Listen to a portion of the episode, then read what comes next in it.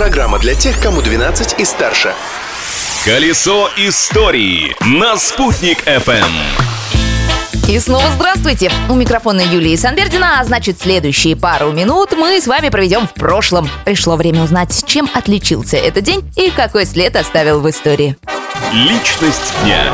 В этот день, 13 октября 1934 года, родился советский и американский актер, заслуженный артист РСФСР Савелий Крамаров. Ошеломляющий успех актеру принес фильм «Неуловимые мстители», а эта фраза из фильма в исполнении Крамарова стала просто крылатой.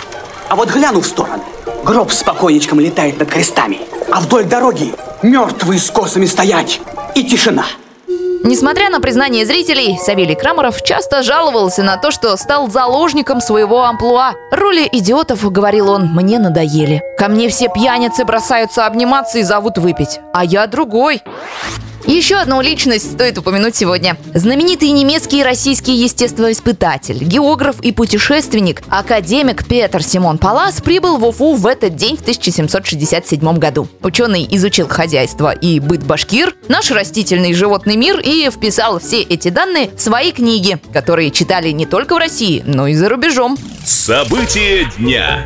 И еще один человек оставил в истории этой даты свое имя. В 1880 году, в этот день, 13 октября, Уфимский пансион благородных девиц был переименован в Новиковский. Сделано это было в память учредителя приюта, уфимского губернского предводителя дворянства Валентина Аполлоновича Новикова. Но давайте по порядку.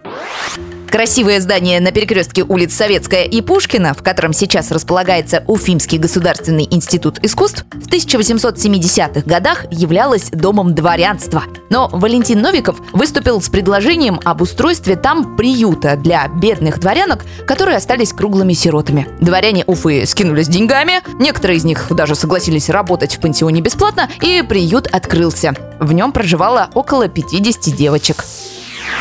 А теперь о девочках постарше. Сегодня, 13 октября, отмечается No Bra Day – Всемирный день без бюстгальтера. И цель его не просто привлечь мужской взгляд к женскому телу, а привлечь внимание к проблемам диагностики и лечения рака груди. Так что не забывайте про профилактику и своевременную диагностику, и про то, что мы завтра снова встретимся, чтобы изучить историю дня. Ведь прошлым жить нельзя, но помнить его необходимо.